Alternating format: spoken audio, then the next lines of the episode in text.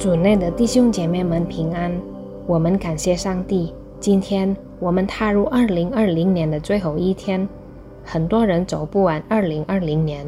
若我们可以走到今天，我们要记住，一切都是上帝的恩典。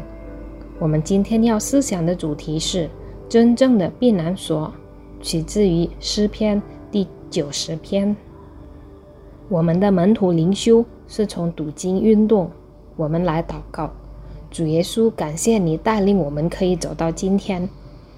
我们将要思想你的话语，求主帮助我们，带着谦卑的心来听到并行道。我们祷告，奉耶稣基督的名求，阿门。有一位名叫 Harold J. Sala 的作家曾经说过：“可以把来年看作是即将过去的一年的延续。”相反的。到了二零二零年底，我相信有许多人却都会盼望那一撼动人们稳定生活的二零一九冠状病毒病疫情不要延续到二零二一年。但是到了二零二一年，中学生和大学生似乎还是无法全面实行面对面的实体学习班。经济运转仍然将缓慢不灵。二零一九冠状病毒病疫情仍然给公众健康带来威胁。当摩西带领以色列人进入应许之地时，他写下诗篇第九十篇。那是一个举步维艰的旅途，它充满了艰难。当时摩西内心充满挣扎和愁苦。按照这篇诗篇的题材，隐含在第十节中所抒发出的哀歌是它的主题思想。摩西说：“其中所惊夸的不过是劳苦愁烦。”第九十篇第十节，摩西意识到人的生命短暂。第五、第六节，摩西意识到上帝因为以色列人的罪而发怒。第七、第八、第十一节，以色列人被认为是迎着景象的。出埃及记第三十二章第九节，亚伯拉罕、以撒和雅各的后裔因他们的罪而不得不在旷野流荡了四十年。民书记第三十二章第十三节，圣经告诉我们这个时代的人。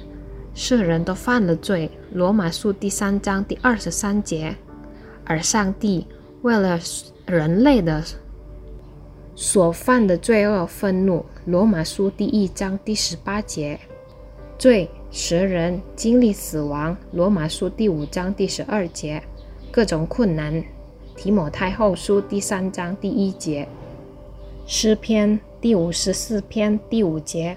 罗马书第八章第十九到二十一节，甚至基督的门徒也会受苦难。菲利比书第一章第二十九节，根据圣经的教导，我们意识到，二零一九冠状病毒病疫情揭示了人类有罪，并活在瞬息万变的状况中。在这种情况之下，我们必须仍然相信上帝是给予真正的避难所。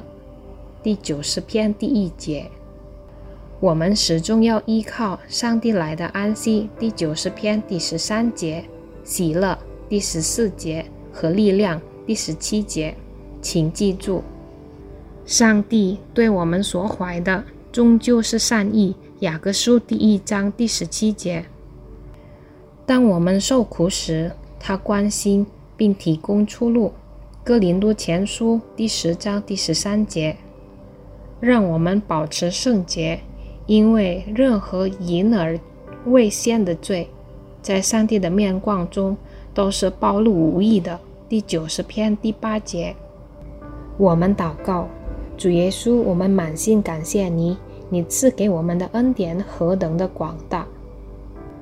我们将要踏入新的一年。如同即将过去的二零二一年，你是我们真正的避难所。